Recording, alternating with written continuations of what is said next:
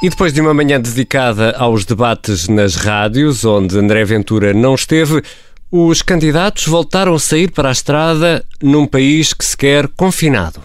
E que diabo, por umas semanas, ou por um mês, ou por um mês e meio, que temos estes surtos com, problem com os problemas, com, com os problemas, com os problemas que temos com os problemas que temos, que temos de enfrentar. Marcelo Rebelo de Sousa, interrompido pela indignação de uma senhora em tempo de confinamento. Neste caso ao voto está na hora de chamar os não menos indignados eh, Miguel Pinheiro, diretor do Observador, e Rui Pedro Antunes, editor de Política. Já que disse que estavam eh, indignados, eh, vamos começar por, por, por, quem perdeu votos hoje, Miguel, Rui Pedro. Miguel, eh, a tua indignação hoje vai para?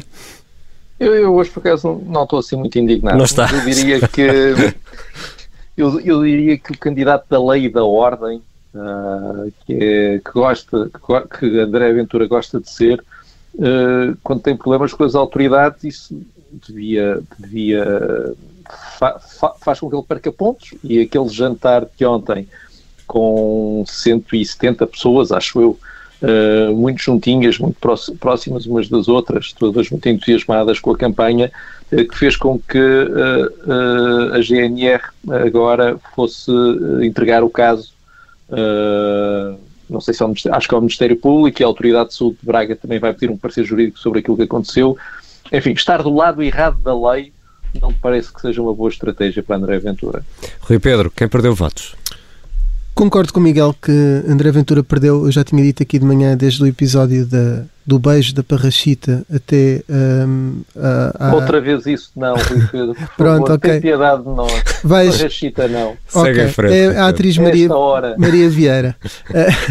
é que as pessoas que nos ouvem à tarde não ouvem de manhã e pronto. Mas a partir de mas agora. Mas eu fica... sofro cada vez que ouço isso. Tem piedade de mim. ok, está combinado. Um, mas, um, mas mais do que isso, e, e essa ideia já, já tinha dito que perdeu, também queria dizer que o, a pessoa que perdeu votos é a mesma que ganhou, na minha perspectiva. Não é só André Ventura, é Marcelo Rebelo de também perdeu votos hoje no debate eh, quando disse que só daria um, possa um governo uh, apoiado pelo Chega com um acordo escrito. Um, eu acho que perdeu menos do que ganhou, mas também perdeu votos numa área que lhe uh, pode, pode, pode ser importante. E depois, quando explicar o quem ganhou, já, já, já concluo mais a ideia. Então avança, avança já para o quem ganhou, Rui. Pronto, eu acho que quem ganhou votos, tal como quem perdeu, foi Marcelo Rebelo de Sousa, pela mesma razão, que é, uh, e disse que iria exigir um documento escrito um, ehm, para aceitar uh, um governo com o Chega. Eu acho que ele ganha votos junto ao eleitorado socialista, ou seja, aquele eleitorado PS que teme que o segundo mandato uh, seja mais exigente e que o Marcelo tenha aquela tentação um, de voltar à casa-mãe, não é? Ele é o militante, julgo que número 3 do PSD, uh, eh, um dos militantes certamente históricos do PSD, a seguir a Francisco Pinto Balsemão e a Conceição Monteiro, julgo que ele será mesmo o número 3, eu poderia ter essa tentação de ajudar a direita a chegar ao poder. E ele dá aqui esta garantia de que vai exigir um acordo escrito Uh, se, caso o, PSD, que parece muito difícil chegar ao poder, por exemplo, sem, sem outros partidos, até eventualmente o Chega, um, e nesse aspecto dá aqui um sinal de confiança ao eleitorado do PS, que é muito desconfiado relativamente a André Ventura, e acho que aí ganhou votos. Onde é que ele perde? E, e aí, anterior, perde precisamente no tal eleitorado da direita, que até ia votar em Marcelo por uma questão de, de cartão, não é? Que ele votou sempre PSD, etc. Mas que ao ver que Marcelo exige a Rui Rio, se tiver um governo minoritário, aquilo que não exigiu a António Costa um, em 2019, quando conseguiu ser o mais votado e minoritário, também pode aí perder votos. Portanto, a pessoa é a mesma um, e é Marcelo Rebelo de Sousa. Miguel. Uh, o, o, debate, o, o, debate de algumas rádios de manhã foi um bocadinho suporífero. Uh, tive alguma dificuldade em manter-me acordado. Faltava ali qualquer de, coisa, assim, não é? Faltava, mas, mas apesar de tudo, eu acho que, uh, mais uma vez, Tiago Meia uh, Gonçalves uh, saiu-se bem, especialmente naquelas duas vezes, pelo menos duas vezes em que disse estão aqui a falar de coisas que não interessam para nada, não são o essencial, e, portanto, não concordo com nada disto. Esta, esta ideia de que de repente, a dada altura, os candidatos estão todos ali a falar numa bolha que não tem nada a ver com a vida real e, e, e depois Tiago Meia Gonçalves, que é um bocadinho o outsider desta campanha, aparece a chamá-los à terra. Aliás, numa das vezes, quando estavam a falar da, da questão do, dos problemas na justiça, estava toda a gente concentrada nos grandes casos de colorinho branco. Ele disse: o grande problema do país não é esse, não é? o grande problema do país são as empresas terem um, um, uma arquitetura jurídica que lhes permita funcionar. E depois até tínhamos Marcelo Rebelo de Sousa alegremente a concordar com ele uh, e sonoramente a concordar com ele, não é muito comum vermos isto em Marcelo Rebelo de Sousa. Portanto, acho que Tiago Meia Gonçalves conseguiu dar mais um passo neste seu, neste seu caminho de distanciamento uh, do, dos outros candidatos e mostrar que é, um, que é um candidato um bocadinho diferente. Miguel Rui Pedro, duas frases só para esta questão, porque uh, tivemos milhares de portugueses a votar ontem antecipadamente. O governo diz que, uh, ainda agora ouvimos António Costa a dizer que correu bem, em alguns sítios menos bem, mas que correu bem. O que é que podemos dizer em duas frases daquilo que aconteceu ontem? Miguel? Eu uh, uh, estranho, em alguns sítios correu menos bem, porque eu ouvi o ministro Eduardo Cabrita ontem e a ideia com que fiquei foi que tinha corrido espetacularmente em todo o país e em todo o mundo e em todo o universo, que tinha sido uma coisa nunca vista uh, em toda a história de Portugal, tinha sido a melhor, melhor dia de voto antecipado de sempre e, portanto, estou a achar estranho que António Costa não concorde. Rui Pedro? Eu também sou moderado, excepto quando uso um diminutivo de uma atriz, um, e por isso eu acho que não foi um desastre. Podia ser, podia ser melhor, podia, certamente. Houve, houve algumas falhas, nomeadamente muitas horas na fila, mas isso também é sinal da democracia. Toda a gente elogiou quando nos Estados Unidos pessoas ficaram seis horas na fila para ir votar. Aqui três horas também não faz mal a ninguém. Miguel Pinheiro, diretor do Observador, e Rui Pedro Antunes, editor de Política. Já a seguir vamos para a estrada.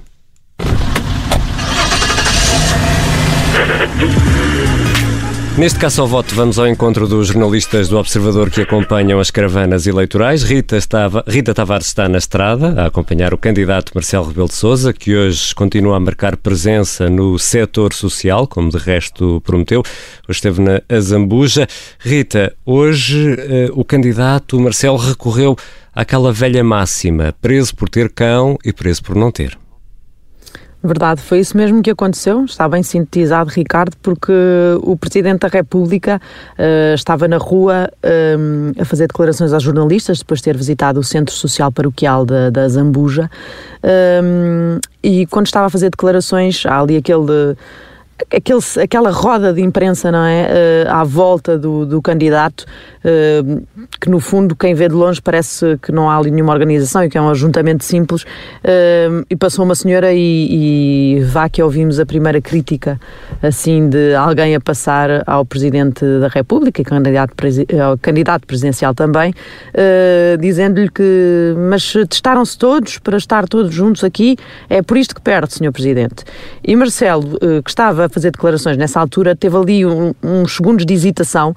E, e, mas logo de seguida, durante as declarações, consegue pôr ali a crítica que tinha acabado de ouvir e dizer: há pessoas que acham que eu devia ter ficado em Belém, uh, se eu tivesse ficado em Belém, chamavam-me arrogante.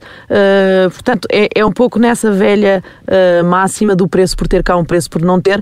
Ele que a propósito disto, revelou que não queria mesmo fazer campanha nenhuma de rua uh, e que depois, quando começou a ouvir essas críticas dos seus adversários uh, no terreno, nomeadamente de Ana Gomes e de André Ventura, que foram dois uh, dos candidatos, uh, seus adversários, que falaram na sua ausência do terreno no início desta campanha.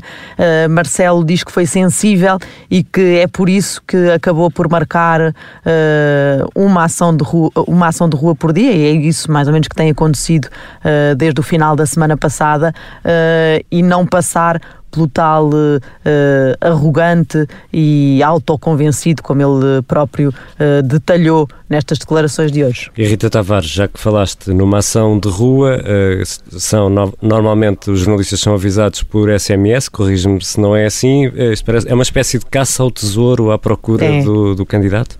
Já é sabes, onde, já sabes onde vai estar amanhã, não? Já sei, porque nós, quando estamos a fazer uh, perguntas ao candidato, é logo uma pergunta que alguém já sabe que tem de fazer. Uh, o que é que vamos fazer a seguir? Um, porque também não sabemos, e normalmente sabemos quando estamos numa ação de campanha com Marcelo, e amanhã tem alguma coisa prevista, uh, e Marcelo já nos disse que amanhã estará na Universidade Nova, em Carcavelos, para uh, um debate com estudantes, que era para não ser presencial, era para ser digital, mas que pelos vistos uh, vai ser presencial, um, e também já nos disse que depois terá trabalho também a fazer em Belém, por esse trabalho não deverá passar uh, qualquer legislação que tenha a ver com esta uh, restrição, aperto de medidas, porque em princípio, por aquilo que se ouviu de António Costa na conferência de imprensa, o estado de emergência não, o decreto de estado de emergência não sofrerá alterações. Uh, e Marcelo também antecipava isso há pouco que poderia ter que decidir nos próximos dias como Presidente da República, caso algumas das medidas, alguma das medidas que o Governo uh, apresentou esta tarde viessem a exigi-lo, mas parece que isso não, não vai acontecer. Rita, vamos contar quilómetros. Na última edição que participaste na caça ao voto tinhas uns míseros 12 quilómetros Estava muito tímida. Agora... E hoje? E hoje? Não estou, não estou muito melhor, não é assim uma daquelas campanhas incríveis, mas já ultrapassei os 200 km. Ah, já não é Neste momento, 246 nas minhas contas. Rita Tavares, jornalista do Observador, que está a acompanhar Marcelo Rebelo de Souza, que hoje andou pela Azambuja. Na Marinha Grande está a jornalista do Observador Rita Penela, que acompanha o candidato apoiado pelo PCP, João Ferreira. Rita, estás na Marinha Grande, a ação de campanha uh, para as presidenciais prevista para daqui a pouco. Aí na Marinha Grande, tudo sereno? tudo sereno, vou tentar não fazer a, a, piada fácil, até porque eu nasci no Conselho da Marinha Grande e cresci no Conselho da Marinha Grande e, portanto, essa associação às presidenciais é muito fácil e uma coisa muito comumente ouvida. Uh, neste momento. Então vamos evitar, na... vamos evitar. Exato, vamos, vamos tentar não fazer. Faz conta que não aconteceu. Nós estou, estou no auditório do Operário da, da Marinha Grande, como o próprio nome indica, não é? Uh, uma cidade muito, muito dedicada a todo, todo todo o ambiente fabril. Uh, estamos à espera da chegada do secretário-geral do PCP, também a Isabel Camarinha, da, da CGTPI, intervirá hoje, antes de João Ferreira. Há alguma expectativa, até porque é a primeira vez, uh, tirando naturalmente o comício de abertura no Coliseu do Porto, que Jerónimo de Souza fala ao longo, já passou uma semana, portanto, aqui a segunda, segunda aparição na campanha e o, o ambiente está-se a compor, claro, com todas as limitações e, e algum frio, como a praza, uma zona próxima do, do mar. E depois desse depois apoio, segue-se a Nazaré. Sim, numa ação muito curta, pelo menos é essa a indicação que temos, só para pontuar aqui a solidariedade para com aqueles que, que estão a passar algumas dificuldades, neste caso com o setor da restauração, uh, num restaurante na, na cidade da Nazaré também. Vamos fazer contas aos quilómetros? Vamos fazer contas aos quilómetros, depois de ouvir Rita Tavares dizer que já chegou aos 200. Bom, a minha última viagem de hoje serão 200 até Porto Alegre, porque amanhã a campanha começa cedo em Porto Alegre. Já estamos nos 2 mil ultrapassados. Ainda tens muito trabalho hoje, ainda tens de fazer essa viagem até Porto Alegre. Boa viagem, Rita Penela, jornalista do Observador, que está a acompanhar a candidatura de João Ferreira. Já a seguir vamos ao fact-check e logo depois Basílio Horta recorda um debate, no mínimo, aguerrido que teve com Mário Soares em 1991. Bem-vindo, Pedro Rainho, o coordenador de Fact Check do Observador. Olá, Ricardo. Pedro, hoje vamos falar de um caso que envolve uma jogadora de futebol. Afinal, o que é que aconteceu com Matilde Fidalgo? Bom, a jogadora de futebol, no fundo, reagiu a uma publicação da cantora Rita Red Shoes, que na sexta-feira partilhou no seu Facebook o videoclipe do tema Mulher, que foi gravado, aliás, em 2017. Ora, nessa publicação, Rita Red Shoes faz questão de sublinhar o seguinte: partidos políticos à parte, o machismo não pode ter lugar. Isto, no fundo, é o quê? É mais um episódio daquela história dos lábios vermelhos, da polémica com André Ventura e Marisa Matias. Ora, depois desta publicação, no domingo, então, Matilde Fidalgo escreve uma publicação no Facebook a dizer que foi surpreendida com um vídeo de apoio à candidatura de Marisa Matias e a uma apropriação vergonhosa e desautorizada ou não autorizada da sua imagem. E depois diz muito claramente: Eu não consenti, não faço campanha política, nem votarei jamais em Marisa Matias. Ora, o que é que isto, a que é que isto deu lugar? A uma série de posts a acusarem diretamente Marisa Matias de usar então a imagem de Matilde Fidalgo sem o seu consentimento. Isto porquê? Porque a jogadora de futebol é uma das figuras públicas que dá o rosto àquela, àquele videoclipe da, da cantora Rita Red Shoes. Depois de uma viralidade absoluta nas redes sociais por causa deste post da, da jogadora de futebol. Sim, Pedro, foi um, incrível. O, o, o post correu Twitter e Facebook, foi impressionante. Não é? Mais de 400 mil visualizações, 6 mil partilhas, enfim, foi mesmo uma loucura. Ora, o que é que isso, aqui que isso obrigou? A que Matilde Fidalgo se viesse, no fundo, retratar e dizer que não disse que a candidata ou sequer a campanha de Marisa Matias tinha usado a sua imagem. Ela diz que a imagem tinha sido utilizada num vídeo de apoio à campanha. Uh, nós fomos uh, verificar se isto, tinha, uh, se isto tinha acontecido, no fundo fomos verificar se os posts que acusavam diretamente Marisa Matias tinham sustentação e chegámos à conclusão, Ricardo, de que Marisa Matias não utiliza a imagem da jogadora de futebol. Logo, estamos aqui a Logo, falar de... De um conteúdo que está errado. E por isso, carimbo vermelho e carimbo vermelho é contigo. É comigo? Ah, então muito obrigado, aqui vai ele. Já a seguir, um regresso ao passado. Vamos ao baú das presidenciais e à história de um debate muito agressivo.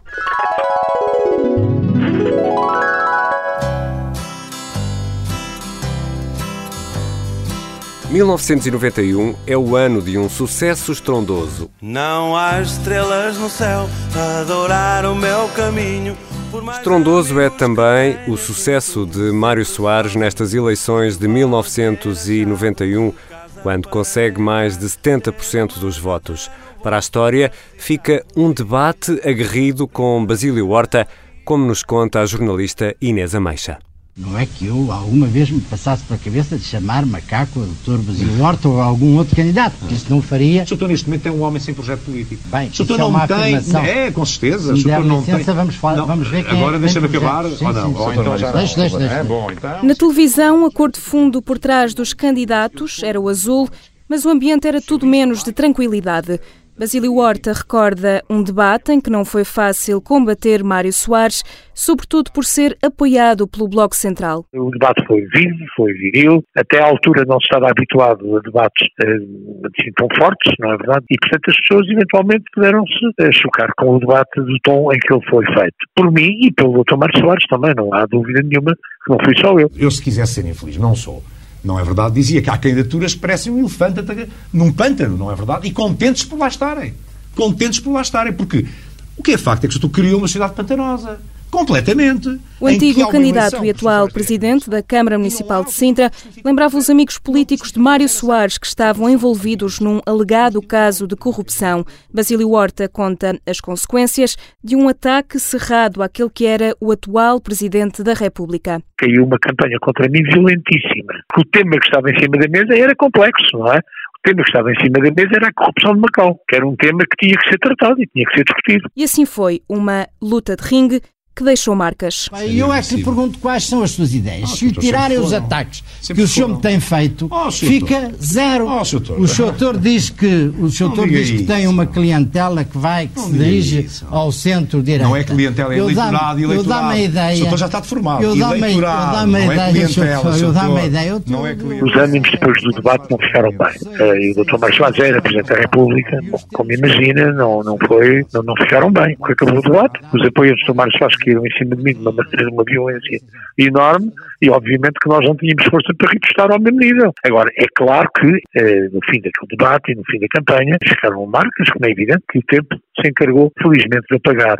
Pazes feitas entre Basílio Horta e Mário Soares. Aliás, mais tarde, Soares acabou mesmo por ser o número um da Comissão de Honra de Basílio Horta na candidatura à Câmara de Sintra. E se esse frente a frente de 91 ficou para a história, o autarca lembra uma campanha de um homem só e muito barata. Para lhe dar uma ideia, todos os tempos de antena, todos foram gravados numa manhã. Eu gastei minimamente, o mínimo, de, foi uma, uma campanha praticamente que não custou nada. Foi talvez a campanha em Portugal de maior número de votos por, por escudo, na altura, investido. Foi uma coisa de um homem só, foi uma campanha de um homem só. Mas ainda hoje me lembro das pessoas que tiveram a coragem de estar comigo, não eram muitas.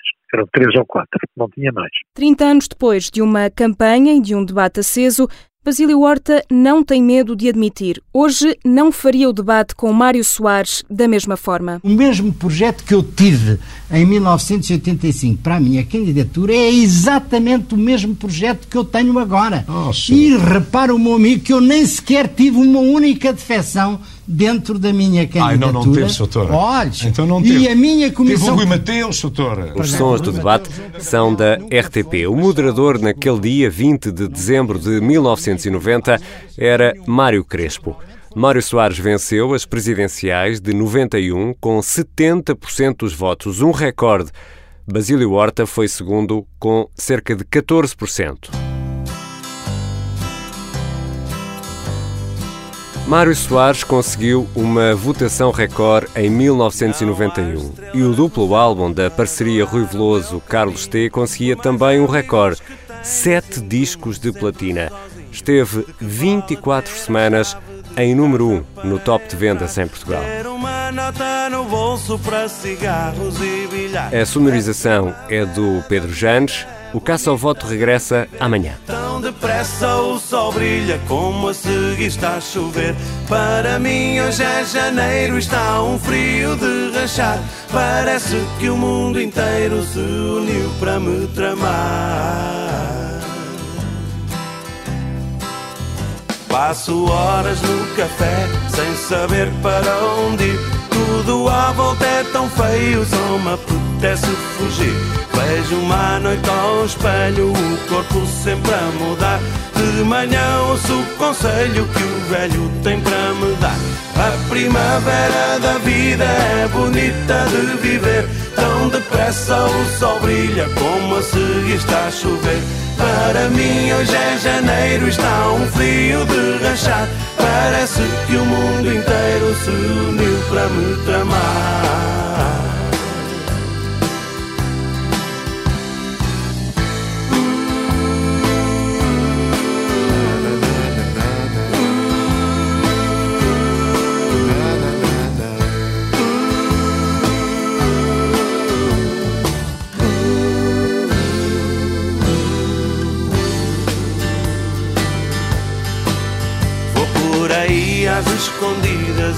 Espreitar as janelas, perdido nas avenidas e achado nas vielas.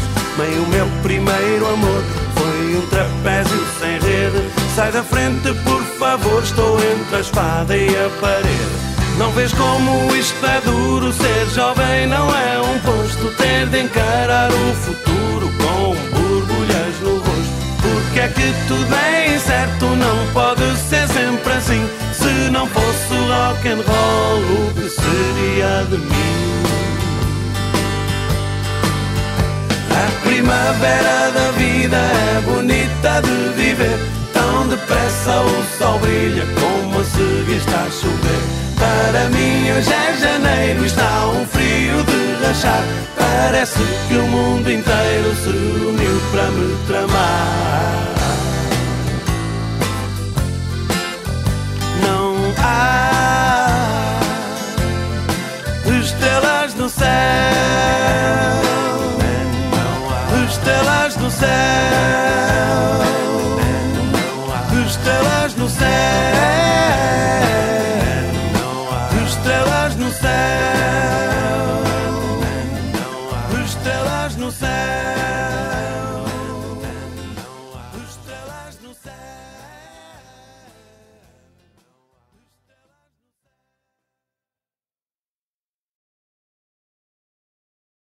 Obrigada por ter ouvido este podcast. Se gostou, pode subscrevê-lo, pode partilhá-lo e também pode ouvir a Rádio Observador online em 98.7 em Lisboa e em 98.4 no Porto.